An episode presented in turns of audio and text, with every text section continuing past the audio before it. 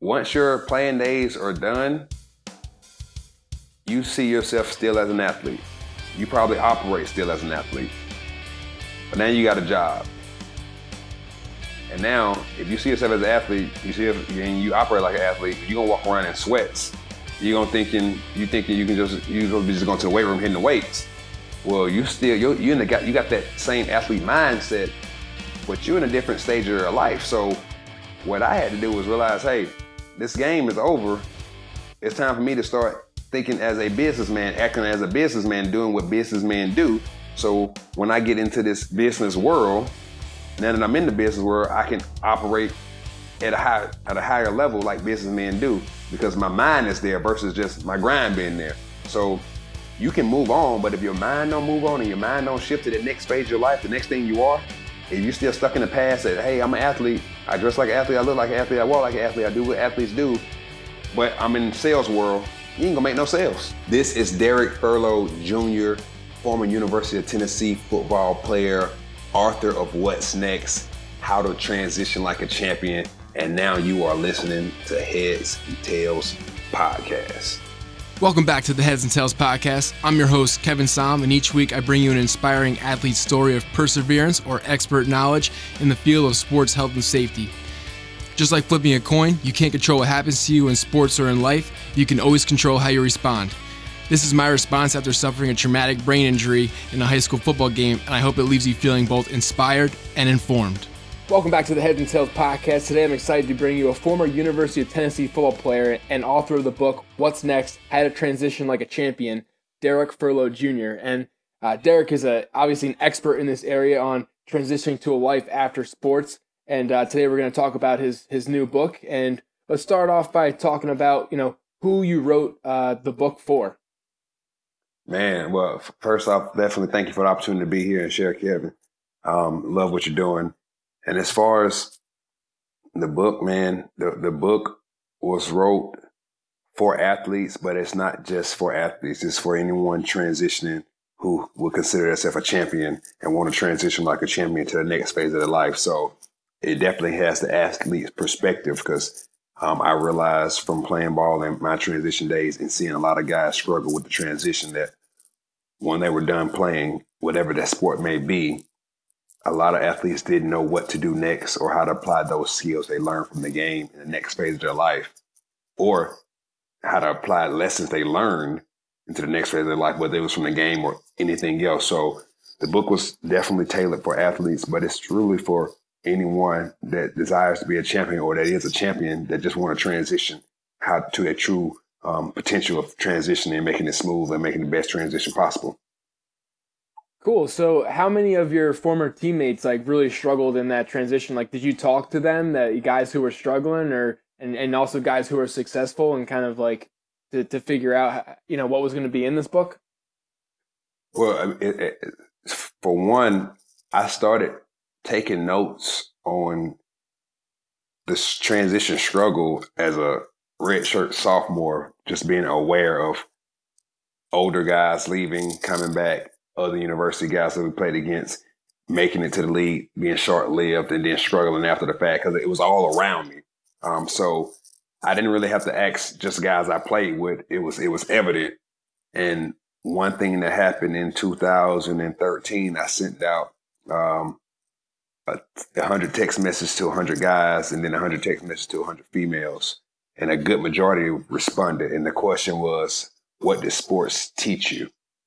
And out of about 150 that responded, I only had about 10 different answers that wasn't generic like hard work, dedication, and teamwork. And that's when I realized athletes was not getting the message that, that, that what sports can teach them, or they if they were getting it, they didn't know how to apply it into life and the business when they were done playing. So um, that's kind of how the overall scope kind of came together. But as far as the book, it, it was evidence around me from from just paying attention to being aware. That's interesting. So you're saying like the answers you got were all like the cliche answers that you know everyone says, not like people weren't really understanding or grasping like the true value and the true skills that they were learning along the way, just like those generic ones. Absolutely right, man. It was it was all it was all surface deep. No no no one gave me an answer that I felt that was was going to help them advance in life after the game, or that wasn't the, the the basic generic stuff that you hear on a regular basis, man. So you're right. The, the the common ones that you hear on a regular basis. Oh, sports taught me this. Sports taught me that. So that's when I knew it, it just confirmed what we already knew that that was a problem. Yeah, and you definitely address those in your book, and I was lucky enough to to read it, and you really do go into the specifics of of each of those like broad categories that are applicable to other things. So, you know, when you're thinking about some of the guys that you remember seeing coming back to school, guys with short-lived NFL careers, you know, what specific things were they doing or were they lacking that you noticed and you you saw that there was a problem and that that needed to be solved? Well, man, the first the first one was was obvious. Is when you're in school playing ball, you're you're there supposed to be for your education, but of course you're there to play ball so you can make it to the NFL to that next level. Well, when you see guys leave early, and knowing when they was in school, they really didn't care for school that much because that wasn't the motive. Well, when they get to the league or leave early and things don't work out, and you come back to school, a place that you didn't want to be in the first place, um, that's already a red flag. So, hence, you come back because you don't know what's next. You don't know what to do with, with, with in, in life outside of sports because then the, the pinnacle has been reached and it didn't last or turn out how you want it to turn out. Now it's, oh, I don't know what to do now. So I'm to go back to my comfort zone, which is school. I'll go to school to finish my degree, quote unquote. But at the end of the day, when I was there and I had a chance to get my degree, I didn't take advantage of it then. So that was the obvious problem that, that, that I saw.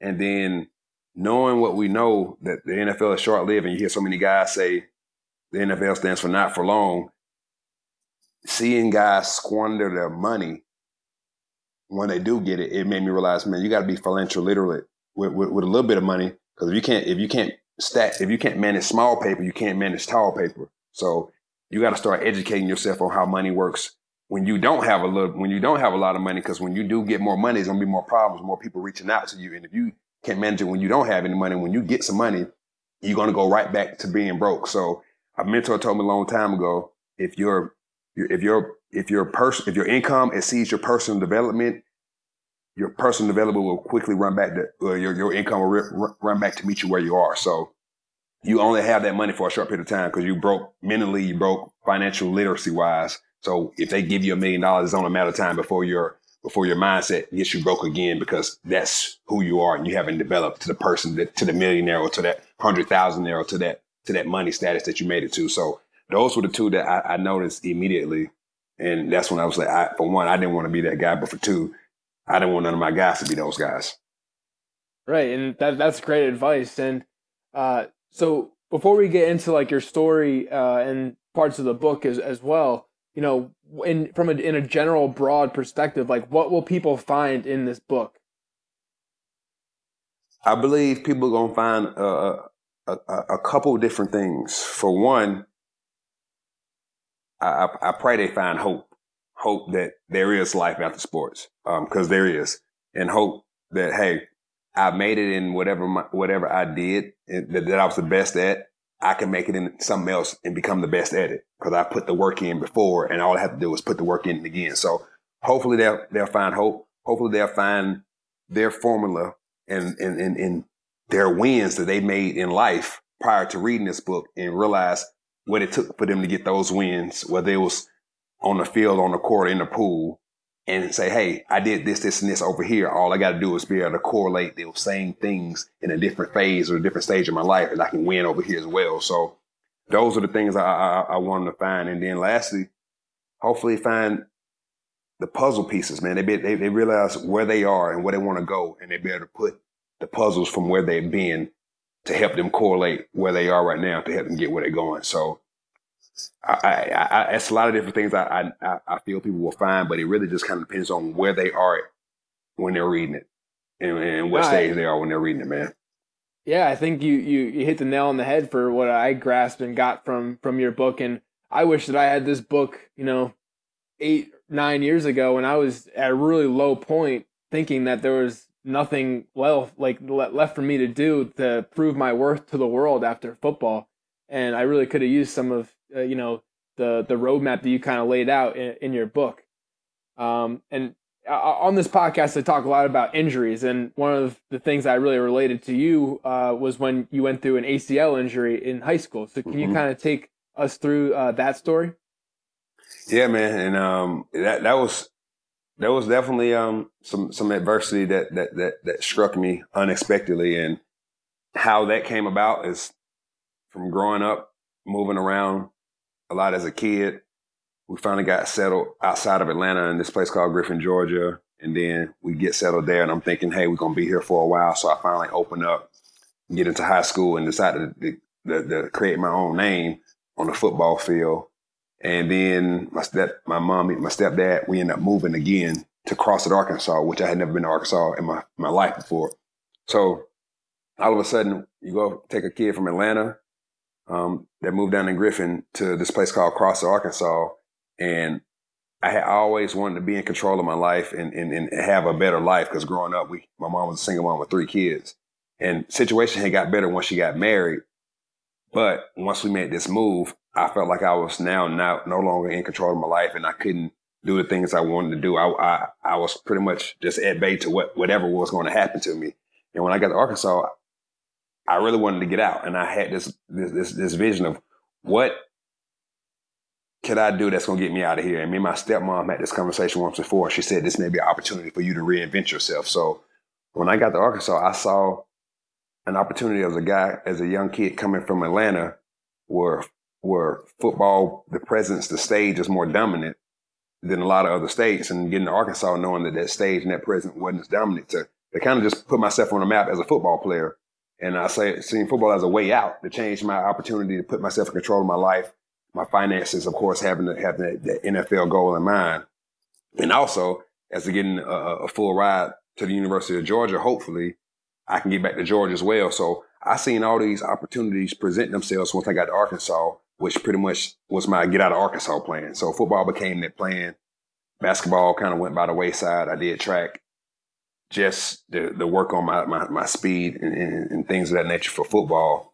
So I get there my sophomore year, things went okay. We played a little bit, didn't play as much as I wanted to, but we got some attention, and we the, the guys knew and the coaches knew we was going to be the future. Me and my brother was the future of the team. So my my junior year comes, and we, we put in more work that off season. And by the time my junior year come, now I'm the man. It's, it's, it's your time. So I had these goals to to put this put this city on the map, put the high school on the map, and put myself on the map. I rushed for 2,200 yards, 20 touchdowns, taking us to state, and winning the state championship.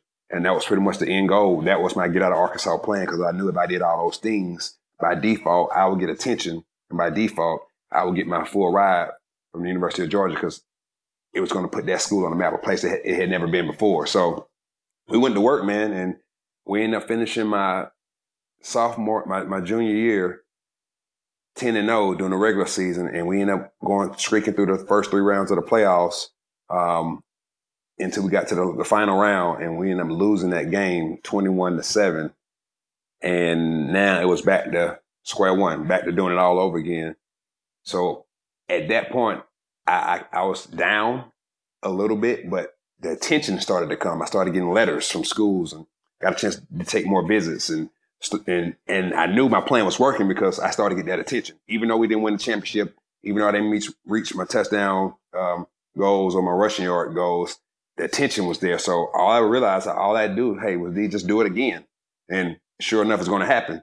So that was the plan. We, we we hit about nine different camps that summer, and got more and more attention. And I ended up going to a camp in Arkansas, a place I didn't plan on going anyway.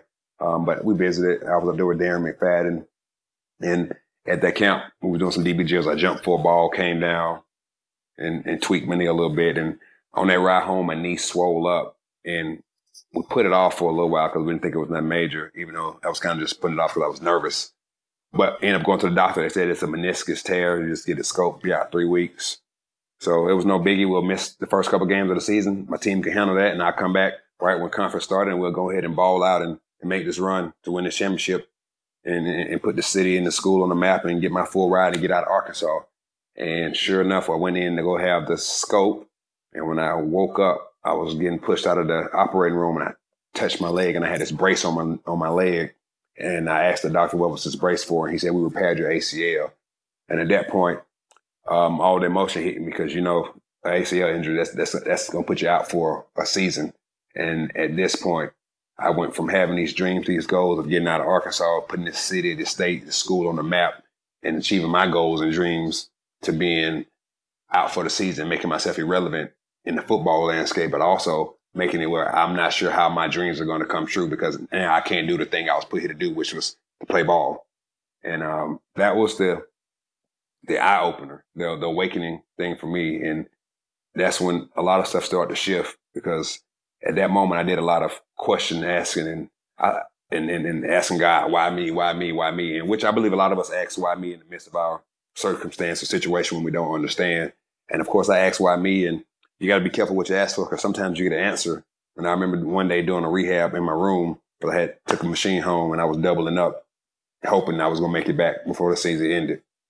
And uh, I asked God, why me? He said, hey, I gave you this football stage to give me the glory, but instead you've been using for your own selfish reasons and personal ambitions and dreams and goals and haven't gave me anything. So I had to take the stage away from you and let you know who's in charge and where you should be where you should have been putting your focus.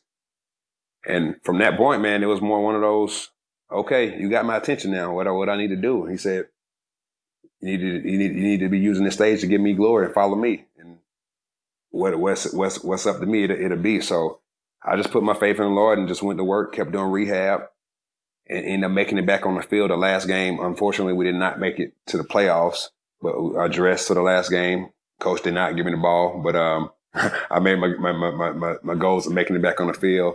And at that point, I was not sure what was going to happen next. And that's how you know the Lord works in mysterious ways. Because I ended up getting a letter in the mail from the University of Tennessee, which was a school I did not visit, which was a school I did not even pay attention to because I was from Georgia. So I was a, a Bulldogs fan. And I had seen Tennessee play Georgia um, once before in 2004, and Tennessee won. So that was my only time ever seeing Tennessee play. And they invited me to this um, event they called was called the Spring Fling. And little did I know that there was two guys I played against in Arkansas in seven on seven that prior summer, my junior year summer, and they were already committed to Tennessee. And lo and behold, coach had saw me on film and they knew what I was capable of. And I had a chance to go up there on that visit, had a chance to sit down with them. And they said, look, we can't offer you a full ride scholarship because you're coming off a knee injury. We're not sure what's, what's or are you going to recover? But if your knee recovers, we got a full ride waiting on you. And I said, all I need is an opportunity. They said, well, here's your opportunity. So they gave me a shot, man. And that was, that was a shot I wanted that I, that I, that I was, uh, I wasn't sure what was going to happen, but that felt like that was the only shot I had. All the other bridges I had pretty much burnt because me and Georgia stopped talking. All the schools that was not in the SEC, I kind of shrugged them off because I had made my mind made up where I was going to play. So I had a lot, I done a lot of, I guess, arrogant things at that point, knowing that I was destined to be in a certain place and play at a certain place, which I would say nowadays it all worked out for me. But back then, it probably was not the best of ideas. I definitely wouldn't advise a high school um, sophomore, junior, or senior to burn bridges or be so confident that you you burn bridges and not knowing what's going to work out for you. But it all worked out for me. And I ended up making it to the University of Tennessee and put in a lot of work, man, a lot of work. And but I got there in 2005 that summer. In 2007, after getting denied twice for my full ride, we just put the work in, and it actually wasn't um wasn't as smooth or as fast as I thought it would have been. I thought it was going to be like the next year or the following year. And I remember 2006, I had a good friend of mine, Inky Johnson, who got hurt and almost lost his life. And we was all in the in the in the, in the hospital visiting him, the DBs, and we walk in and coach asked him how he was doing, and Ink said, "I'm at peace." And that's when everything kind of shifted for me because when he said he was at peace and he almost lost his life, I was sitting there thinking, well, how am I worried about a scholarship, worried about some money, and this guy almost died. And whatever peace he got, I need to have. And that was kind of the second awakening that God had had had, had nudged me because in high school, he, he took the game away from me and, and, and told my spirit to, to, to, to follow him and believe in him. And then in college, I thought I was doing it prior to that first injury, but I guess I got up there and got more focused on my scholarship and, and my situation and what I wanted. Again, back to me, me, me, me, me. So the Lord didn't let it work out for me until Inky got hurt and I realized, hey, I haven't been focusing on the thing I need to be focused on. And after that, after that hospital visit, I just put put my faith back in the Lord, my trust back in the Lord, started doing more FCA work and being that leader and using my stage for his glory and just not making it about me anymore, man. And sure enough, that following that following camp, got a got a call um, in the office, and coach said, "Hey, we want to give you a full ride." But a lot of that just came from me being obedient and listening to um, and following the plan that Lord had for my life. And a lot of that just came when me stop thinking about me, me, me, and started thinking about what am I here to do and who am I here to impact? And I realized football was that stage. It was a lot of guys coming behind me that were lost. There was a lot of guys coming behind me that was going to go through some things. And the yard wanted, and the Lord wanted to use me as my, use my stage to say, Hey, bro, I done been through this. I done been through that. You got to keep your head up and keep going. Hey, we play football, but it's not, it's, it's, it's, that don't mean it's not cool to go show people that you love the Lord. So when I started doing that, man, that was probably one of the biggest changes I made and that direct influence that that the Lord showed with my teammates and, and the campus allowing us to just kind of rally around FCA and, and, become young men in Christ. He opened the door for me on the on the back end for me just being obedient and, and, and serving Him, man. So it, it, was a, it was a blessing. It was definitely um, not the journey I thought I was going to take. I thought it was going to be easier and thought the plans was going to work out a whole lot faster and smoother. But I believe we all got our, our paths and everything works out how it's supposed to work out. Everything happens how it's supposed to happen. And um, I'm, I'm, I'm grateful and thankful that it worked out how it worked out for me. Yeah, it's interesting because the, the Fellowship of Christian Athletes comes up quite frequently on the podcast. I've had a, a few sports psychologists who uh, reference the Fellowship of Christian Athletes a lot. And I'm a big Tim Tebow fan. I know you are too. Yes, sir. Uh, yeah, so I've always been interested in kind of the role of faith in overcoming injury and like the, the athlete transition. And it's something that I still don't think I've quite grasped yet. So I guess my next question is when you said where you were in that like why me stage and you know you were you were focused on yourself and it was all like me me me things. I guess like how did you know like what to like what God wanted you to do? Like was it something like uh, Inky Johnson, like that kind of injury, something he said that like point you in that direction, or like I guess how do you know like what what he wants from you? Man, that that's a great question, and and really, I guess we all get different types of clarity or different moments of clarity, and at that point, man, I I, I remember seeing it be so many times that from playing ball earlier prior to me getting injured, where I would be walking in a grocery store and people I don't even know will walk up to me and say, Hey, it's something about you. Can I pray for you? Literally, that happened at malls, at grocery stores. So I, I wasn't quite sure why that happened to me frequently, but it was kind of like a little seed that was planted that you're here for a bigger reason. And when I moved to Arkansas, it was kind of funny. Me and my brother used to say, they used to say, so, so what, what made y'all move here or why y'all here? And I used to joke around and say, I'm here to make your life better. And when I said that, I was saying it as in that place was behind in time. It, was behind. So like Atlanta is like get first everything when it comes down to urban clothes, music, things of that nature. Where Arkansas was like five years behind. So I could get stuff and bring it there, stuff they'd never seen before. And when I said that jokingly, I, I felt like I was kind of updating and, and upgrading the people there and, and kind of putting them on, putting them ahead of the curve. So I said that jokingly, I'm here to make your life better, but it became it became a um a way of life because what I realized was when I was working and grinding towards this get out of on this get out of Arkansas plan, it was a lot of guys on my team who was from Arkansas who didn't plan on going anywhere else because that place was kind of like a, a, a, trap. Or you, you you get there, you grow up, you're, you're born there, you grow up there, you stay there forever. But once me and my brother got there, and we talked about what it was like to be in Atlanta and where we're going to go and what we want to do, these big dreams, I seen guys have this, this, this hope of, hey, that's possible for me. I just never thought about it. So they would work out with us just as hard as I was working out. Like they had a reason or a goal or a dream bigger than being in Arkansas. So it was like the, the harder I went, the more I drove myself for this get out of Arkansas plan. I seen guys working with me. That was my teammates. That was my brother. So I knew indirectly that it, football was was was it was bigger than football.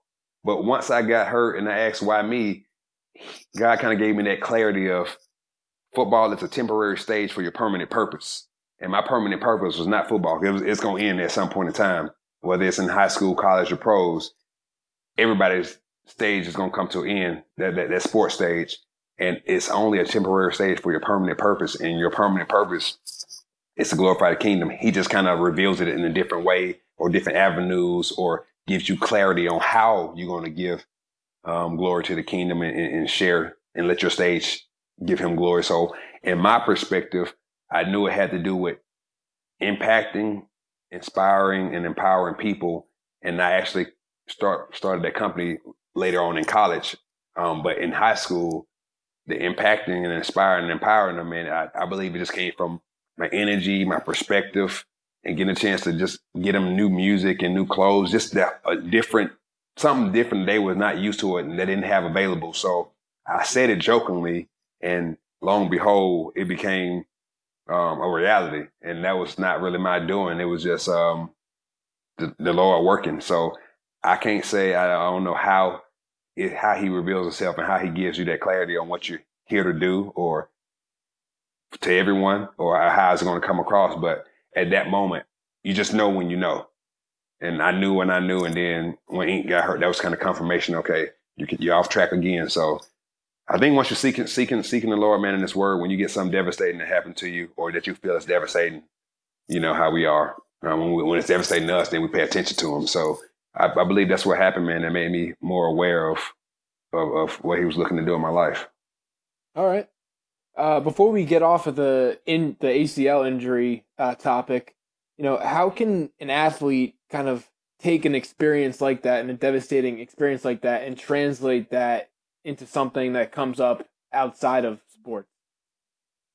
Man, well, the, the first the first thing that that an athlete can do is the biggest one, man. I would I would go with the identity, um, that that that uh, the identity piece. So now I call it identity jail. And all my life I had been playing football, but once I got hurt, I was still a football player or athlete, but I wasn't playing football. So that became the first time I experienced, and, technically for a year, my identity was gone or dead or not in use. So I had to be something else or or be Derek, not the football player, even though I still was. But since I wasn't playing, I was I was just Derek.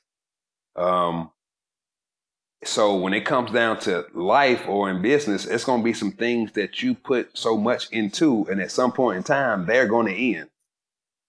And you're going to have to be who you are. Now, just important to find out who you are before that happens because it's devastating. So an injury like that, you get a chance to realize who you really are and, and, and, grow and develop as a person, not as an athlete or as a football player, not as a tennis player, not as a swimmer.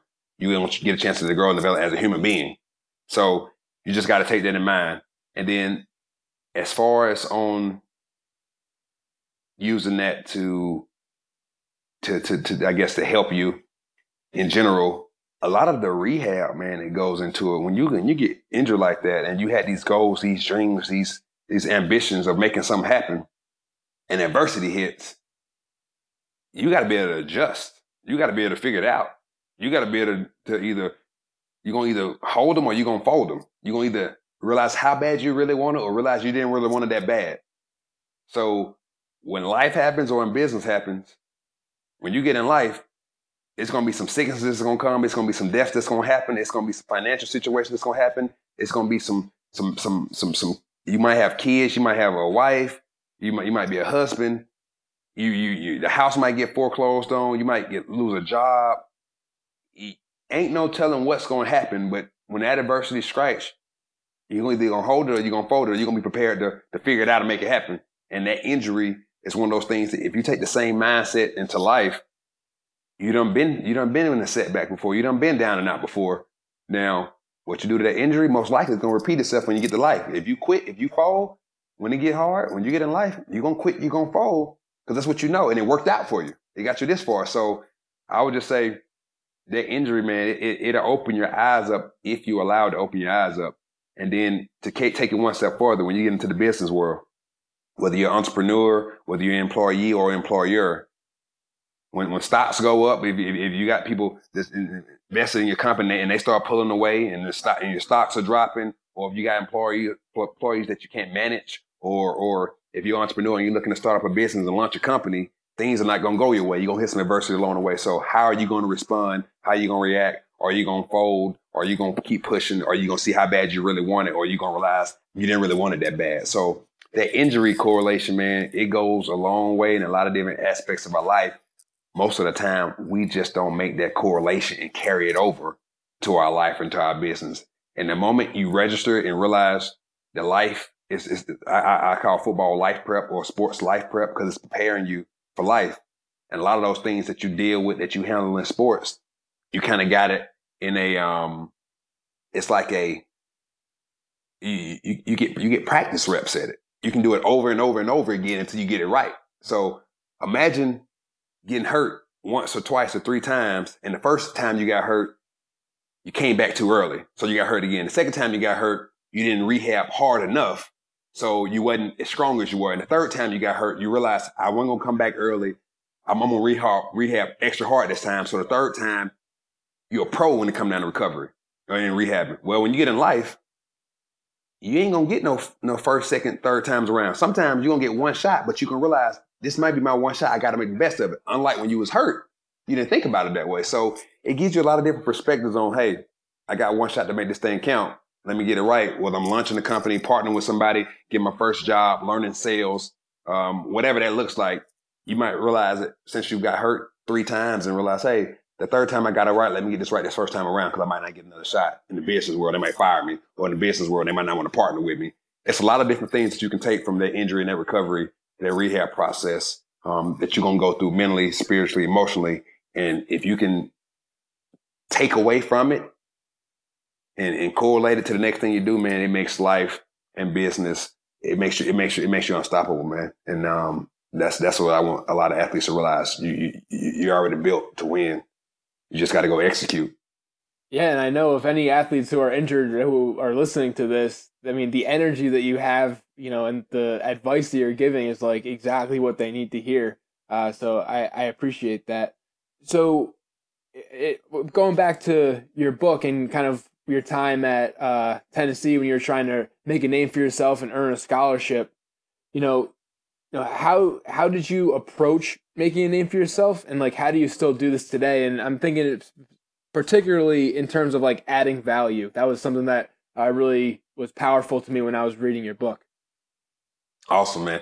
And um, it's funny you say that because that took a minute to register with me. I Because back again, I go I go back to saying me, me, me, I, I, my, my, my. And the first year, I went in there. Hey, I'm gonna do this. I'm gonna do this. I'm gonna do this. I'm, I'm gonna compete with these guys, and so they can give me my scholarship. And when I went back to the coach and they said no, I'm like, okay, well, that didn't work out. Maybe I need to do this thing again. And um, we went back and tried it again that spring, and they said no again. And that's when it finally registered to me because all I was doing was thinking about me, me, me, my, my, my, I, I, I. And in that process, I realized this. When it comes down to the school, they want something out of me too. So now I start to think, what can I give them that's going to make me more attractive? Because now they, they already got me here. So they don't want to give me a scholarship because it's a business behind it. They can say that scholarship, go get somebody else. They just got a value, they got value on the team. So what what more value can I add that's going to make them want to give me the scholarship? So I started thinking about, okay, well, graduation rate is important. Team GPA, that's important. Being dual and versatile in multiple positions, that's important because now if somebody goes down, you can play this position, you can play that position. So being able to give relentless effort, and every time you show, every time they turn on the film, they show they show up. Effort is important. So I started to take a look at the things they wanted out of a player, or needed out of a program, or needed out of an organization, and saying how much of that can I deliver that I can control. And literally, once I started to to do those things, put myself on course to graduate in three years, value add. End up getting the SEC honor roll, value add. And as far as on the field, man, I had this this player's prayer, you probably read it in the book, man. Just say, play hard, play far, play smart, play fast, make the plays that come my way, and, and and literally get them, make it so they can't deny me. So give them no excuse to not want to give me my scholarship. And once I went out there and added so much value to them, man, it ended up working out in my favor because I ended up getting what I wanted out of the deal. But in return, they got a lot of stuff out of the deal as well. So it just made me stop being so selfish and thinking about me. I had to change the perspective on it and, and seeing what can I do for them. And a mentor told me this a while ago. He said, if you help enough people get what they want, you have everything you want. Well, in a football context, I had to help the university, the team, the coaching staff get the things they was looking for out of a player. And in return, I got the scholarship that I wanted. So it was um, an eye opening experience, man, but it was, it was a blessing and um, something that I use today because I know every single thing I do, whether I'm approaching it in life or in business, it's not about me. I got to add value to people. Hence why we got the book. Hence why we got the Sports Life Business University going to release. Hence why we got the curriculum. If I help enough athletes transition like a champ, by default, I'll be taken care of. If I help enough people transition like a champ, by default, I'll be taken care of. If we can continue to deliver value and impact, inspire, and empower people, by default, I'll be taken care of. So now every day is approach of not what can your country do for you, but what can you do for your country. And um, that's literally the, the, the mindset behind it. But football just gave me a way of of using it, and now I apply every day to the best of my abilities. Yeah, that was a great ex- exclamation, man. That was that was awesome.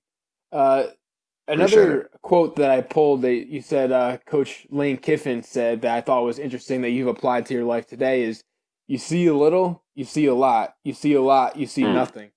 And magic right there, that, man. Yeah, I love that. So can you kind of explain the context of that and what it meant to you and what it means to you now? Man, I, I, I would love to. That, that guy taught me so much, man, in that one year that I that I played underneath him. And they came about, man. We was we was um, we was learning the playbook. A lot of things came about actually learning that playbook.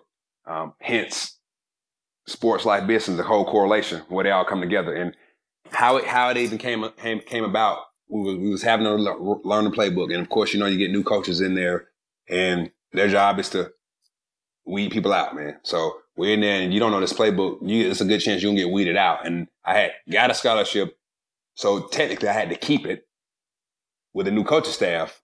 So I didn't want to be the guy, be the weak link. So as we're learning these playbooks, he said something one day, and he said, "Hey, this right here is the same as this right here. So he compared my old play to the new playbook and said, this is the same as that.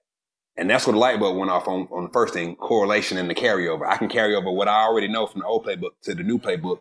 And all I got to do is get the terminology and I'm, I'm, I'm good to go. So that was the first thing he said. Well, the next time it happened was at practice and I was supposed to have alley field and that you run straight through this gap that was going to open up right for me to run through. And I was looking at the whole field. And by the time it happened, I reacted late. So coach walks up to me. He said, Hey D, you see a little, you see a lot, you see a lot, you see nothing. And what he was telling me was focus on my job, the one job that I'm there to do. Once it happens, once I read my key and it happens how it's supposed to happen, everything else gonna take care of itself. So even though I had been used to playing safety and seeing the whole field, at this particular place, at this particular point, when you're down in the box, you got one particular job to do first. So once you focus on that, based off what happens, by default, it was going to put me in the right position, in the right situation to make the play. I just needed to focus on that main, that main key, that main read first. So once he said that, man, it was crazy because you want to see everything, but I, I, didn't really trust what he was saying until I did it, and then it worked out. So from that point on, I, I didn't question anything else he said. But for two, I started applying that in life and in business because now it's a lot of things we want, a lot of big pictures, visions, and ambitions that we got, but it all comes down to that first step. And we be so focused on that big picture, that big thing, that it it it it it keeps us from taking that first step, the small thing. So if you focus on all these, these this, the, the big picture, you're never going to take the action and do that small thing, take the next step, to the next step, take the next step. And when you look up, you don't, you don't, you don't, you don't create it, you don't create it, you don't finish the, finish the task at hand. So it's kind of like, um, like you're painting a picture. You, you, you see this, this elaborate picture from a, from a, from an artist. but you didn't see the how the artist got got to this elaborate picture. He he did one one picture at a time, one stroke at a time, one step at a time, and he focused on the small stuff. So that was one thing that that coach said. He said, "You see a little, you see a lot, you see a lot, you see nothing," and that's kind of like that phrase you hear a lot. You can't see the, the, the trees for the you can't see the forest because of the trees. However, how are you looking at it, man? Your perspective. So you got to know what you're looking at, why you're looking at it, and then default um, everything else to happen. So it just made it makes me today focus on the small things, the small goals. And even though I got the big goals, I got to do the small things right repeatedly over a period of time and it add up to the overall big picture, the, the outcome that I want versus getting so caught up in the big thing and being paralyzed because I see this big picture, but I'm not taking any steps forward or not doing anything that's going to help me get to that bigger goal. Right, and I I think unfortunately I feel like it takes some time. Like a 17 year old kid like can't always quite grasp that concept. That sometimes it takes like some trial and tribulation to get to that point. But hopefully, someone who's listening to this, uh, hopefully, we can save them some, uh, some, some, you know, struggle uh, yeah. in, in yeah, yeah. learning that. Uh, hey, the, the, struggle will make them realize it at some point in time. yeah, exactly. Uh, so back to the Inky Johnson injury. I was just curious, like, did that change the way that like you played the game? Like, did it scare you at all? And like, how did it affect the team? Because I, I I was a student manager for the Rutgers football team when Eric LeGrand uh, got paralyzed, and I was mm-hmm. on the mm-hmm. field for that, and like it it really shook the team like incredibly, and you know we did not have a very good season after that, and I think a lot of it had to do with like guys were scared and they were you know worried. So like, how did that affect you guys? Man, and, and I can honestly say it, it did not make me or some of the guys in the, in the, in the DB room play more timid. Um, but it made us aware of, hey, staying on top of your form, tackling and doing things the right way. So it didn't necessarily make us more timid, maybe because that's just how we approach the game. And that was, and based off Inky response, it was never, hey, be safe, be careful. It was more, hey, that's the play we're supposed to make. I came down here full speed, and this just happened to be the outcome that don't mean that's gonna happen to everybody. So the perspective on it was so different. It didn't make guys timid per se, but it definitely was one of those ones where um, you, I guess we made it. Probably didn't realize how how serious it was until after the fact, um, with it being permanently paralyzed. But it, I, I can't say it made us more timid, but it made us more aware and just make sure we did form, technique, style, tackling, and and continue to go full speed because a lot of times we realize that we was always told that you get hurt when you when you when you when you linger around or when you when you're late to the pile. So you want to be the one causing the pile and causing the collision versus being the last one there because that's when a lot of guys get rolled up on. So um, it didn't have that much of an effect, but I can definitely see how that how that Rutgers deal would have an effect. Um, that was that's that was that was a tough one to, to hear about as well.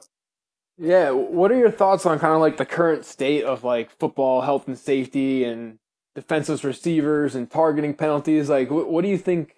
You know, are, are, is the NFL and the NCAA doing a good job at trying to make the game safer, or like, what are your thoughts? Man, I honestly hadn't thought too much of it. I do know this though, um, from the concussion perspective, I do know of some tools and resources that are out there that are not being used due to the fact that it would prove that the stuff that's used right now is not comparable to what it should be. Personally, I know the, the owner of a company that, that has some stuff that should be used right now, but just based off of legalities, no one has took them up on on this yet because it's going to prove that the stuff that's using kids kids and, and, and athletes shouldn't be wearing because it's not helping um, so that part right there, I know will be addressed at some point in time, just a matter of when. As far as making the game safer, man, it's a it's a contact sport. So I don't know how safe you can make it. If if you got guys who's gonna be relentless and, and play and play and play ball, man, they're gonna play ball. So you can that game is one of those ones you can get hurt either way it go. As far as them um, taking away some of the types of hits, I mean, that's that's they, they can control that, so that's smart. That's the way to do it. it it'll make guys not lunge and do certain things, and help and help make you look to avoid it and do stuff right. But at the end of the day, that game so full speed, man. It's, it's bang bang. Guys are never in the same position that they are when a guy goes to make a tackle. So any moment can lead to any particular type of injury that could be um, devastating. So it's just one of those deals that is a contact sport. Long as kids are trained how to do the things the right way, and once the rest of these things are implemented on protecting kids' brains with the proper equipment versus the stuff that it's getting used right now, I believe the, that, for the most part things are getting done how they should be done. Other than that, man, it's just one of those things you don't want to play that game if you feel that you could get hurt if you're timid because when you are timid to play at full speed, then a lot of times injuries does, does happen. And I, wouldn't say they're doing everything they can do because I definitely know there's more they can do. But for the most part, like, taking away some of the hits and the calls and defense and, and um, defenseless players, that's controllable, so they can control that. So hats off to them for for helping where they can, even though there is more stuff that can be done when it come down to the concussion side of the game. All right, and you were a defensive back, right? Yes, sir. And so a lot of the defensive backs, like in the NFL, they're always the ones saying like, "Well, I can't. I, you know, I'm, I'm always if I play in the defensive backfield, then I'm bound to get fined just because like of how the rules are." Like, do you like yep. how much control do you think defensive backs have, or you know, do you think they're screwed based man, off of the rules? Based based off the rules, guys gonna get fined, man. Um, if if you got guys that are head hunters and coming downhill to play ball and make tackles, they're gonna get fined because guys gonna wiggle, guys gonna move, and that's just how it's gonna happen. At the end of the day, you playing a game, and you're not there to hurt no one, like long term wise, but in essence, you're there to, to hit them tackle them, per se, hurt them. Um, and that's gonna come with it, man. But as far as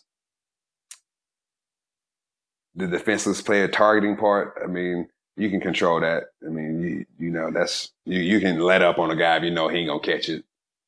But then you got some guys, man, that's in that's, that's DBs. They don't, they don't like tackling.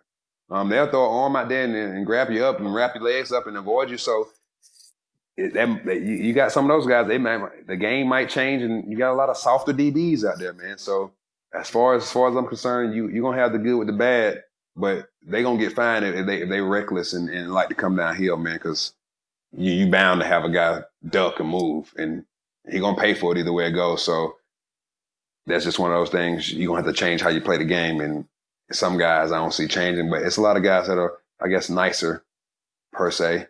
This gener with, with, with the generation coming out, you're gonna have some guys that are that are more want the ball and go for the pick versus go for the big hit. So you never know, but it's it's they gonna get fined. Yeah, and I don't think you know those guys that you're talking about are soft per se. In, my mind, like I'm someone who almost died from a brain injury playing football, and I was the kind of guy who would throw my body around, stick my face in your chin. Like I was trying to run people over constantly. Like, I was a guy always looking to make big hits. And the reason why my career ended as short as it did was because I played like that. So in my mind, if a guy is making the arm tackles, wrapping guys up, and like not going for the big hit, but going for the interception or whatever, to me, that's like that's almost smart, you know. Like if you want to keep playing, like that, that's what you got to do if you want to keep playing, so you don't hurt yourself. Right, uh, right, but, right. Guys playing smart. That's hey, you yeah. can, hey, you can call it that. We'll we'll take that too, man. yeah. Uh, but what was your approach to kind of staying healthy? Was it just going 100 miles an hour always, like when you were out there, or you know, did you have any other injuries after the ACL? Or well, the the, the, the definitely the approach is go full speed ahead. I, I want to come down here, so I know this. I want to be the hunter versus the hunted. And in the SEC, man, you got to get guys before they get going. And either you're going to be on the delivering side of the blow or you're going to be on the receiving side of the blow. So I always want to be on the delivering side.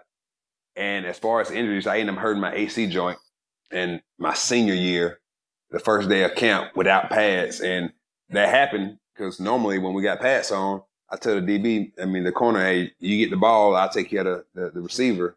Well, in this case, we didn't have pads on. We just had helmets, and I jumped. Me and him jumped for the ball, got tangled up, came down, landed on my shoulder, and thought I was going to end up having to have shoulder surgery.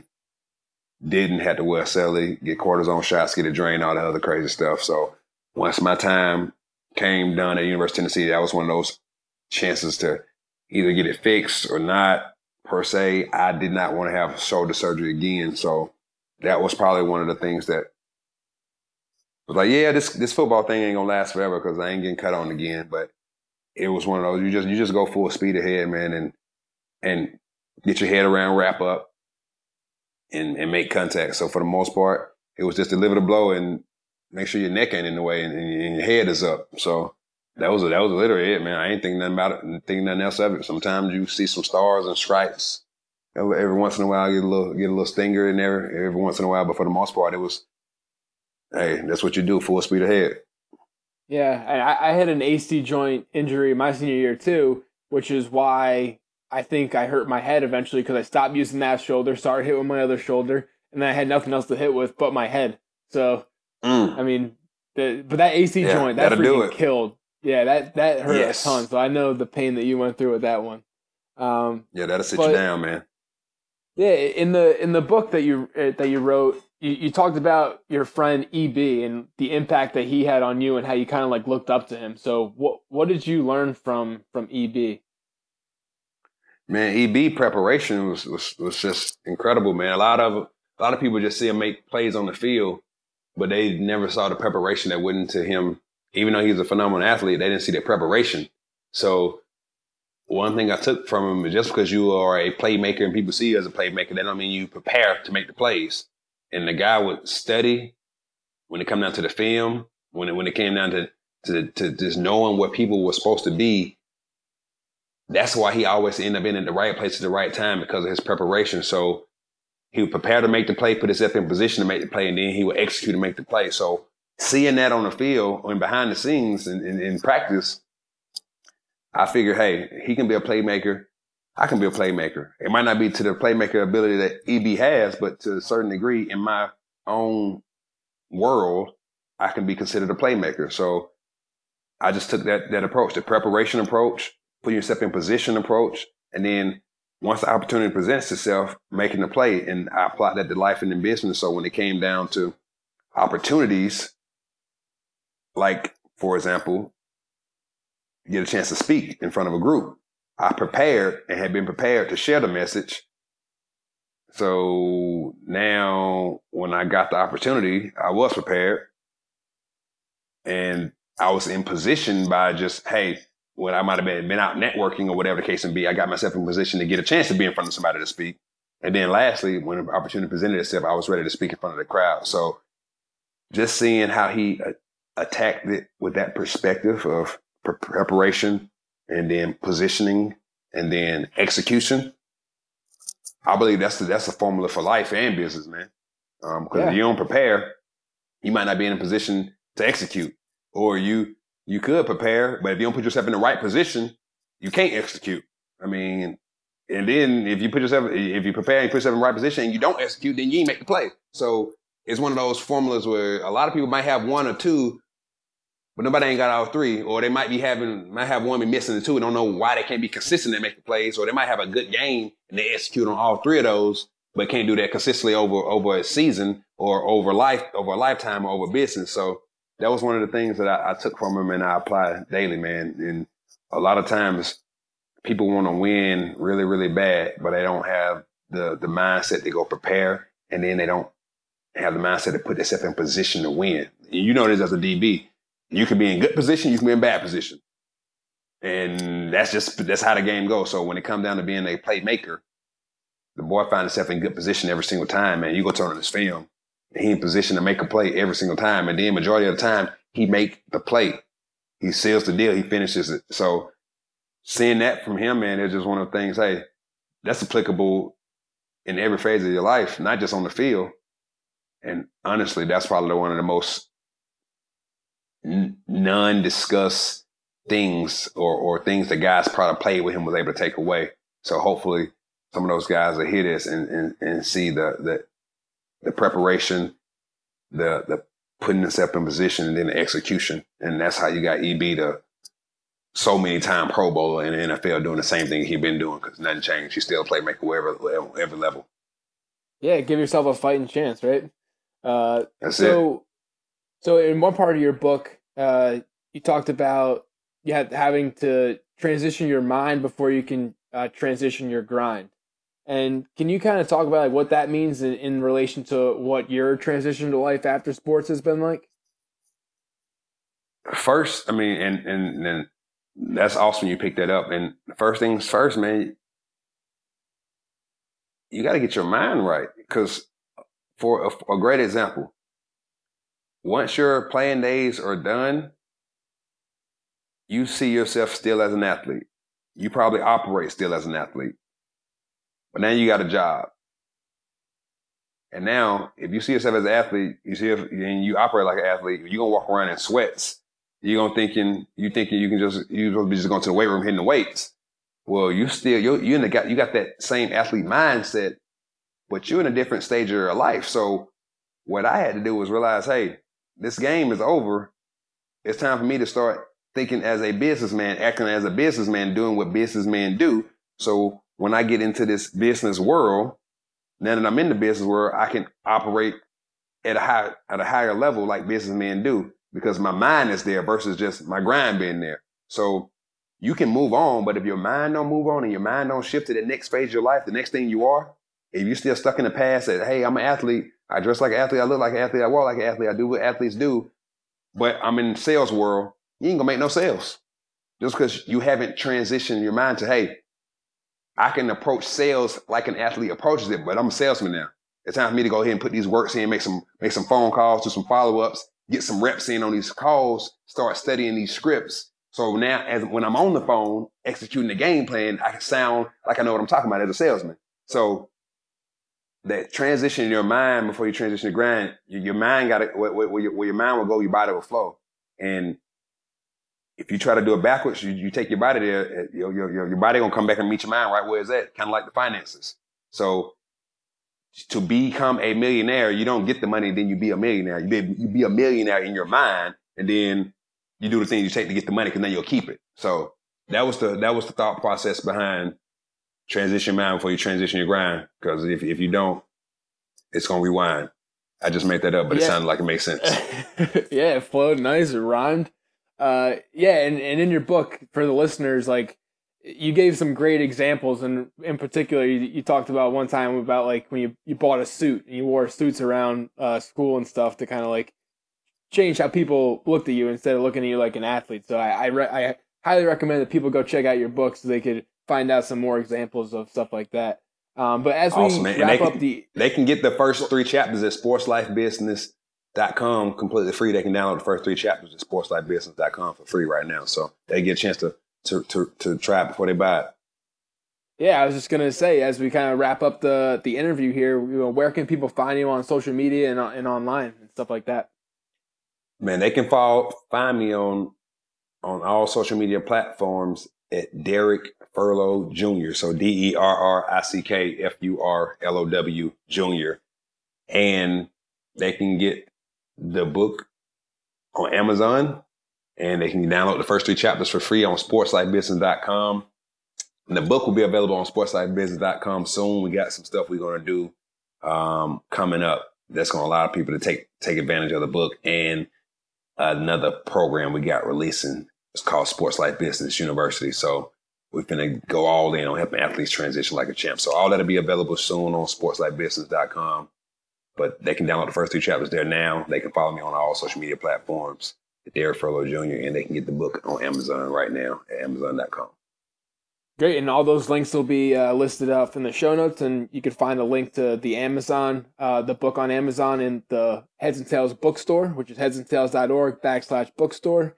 Uh, and just last question, Derrick. uh, what is your personal definition of toughness? Because I'm trying to redefine how people view toughness because I feel like that had something to do with uh, the severity of my injury and kind of my, uh, I guess, lack of self worth after you know losing sports. Man, that's a great question. I I never thought about it, but if I was going to say my definition of toughness, man, it's it's the ability to get back up and keep fighting, keep pushing, keep striving, after, after the adversity hits. Because it's going it's going to happen. And toughness ability to just keep pushing keep fighting keep striving because it's going to happen. It doesn't matter when and, and how long you stay down. So toughness is ability to get back up and keep fighting keep pushing keep striving and whatever you do. Yeah and, and to me based off of that definition i'm just thinking like your whole book is honestly like uh, a, I guess like a step by step process of like how to make yourself tough, in my view, and of like what I view toughness is, is today. Seriously though, like the things that you list out and the things that you did uh, throughout your career and throughout your post career, everything you do, like to me, that's what toughness is. Like the day in, the day in, day in, day out grind that you that you go through, and uh, putting yourself out there, and you do all the little hard things that most people don't want to do. And to me, that that's what toughness is. So, Derrick, you're you're one man, tough dude, and I, yeah, man, and I'm trying to. Uh, I'm really, I'm glad that you created this book, and you know you can prevent the suffering of other athletes. Uh, to, to, prevent them from going what I went through uh, with my transition. And you know, I, I wholeheartedly believe that this will help a, a, ton of athletes uh, down the road. So, and, and, thanks for coming on the show. Man, I'm, I'm, I'm just blessed to be here, man. Thank you for having me, and and and I appreciate you for doing what you're doing, man, because it's definitely laying the foundation for athletes to realize that there is a resource out here that can help them with their transition into life after sports or with their transition into whatever they're facing. Man. So thank you for your time. Thank you for the experience, Kevin. Thanks, Derrick.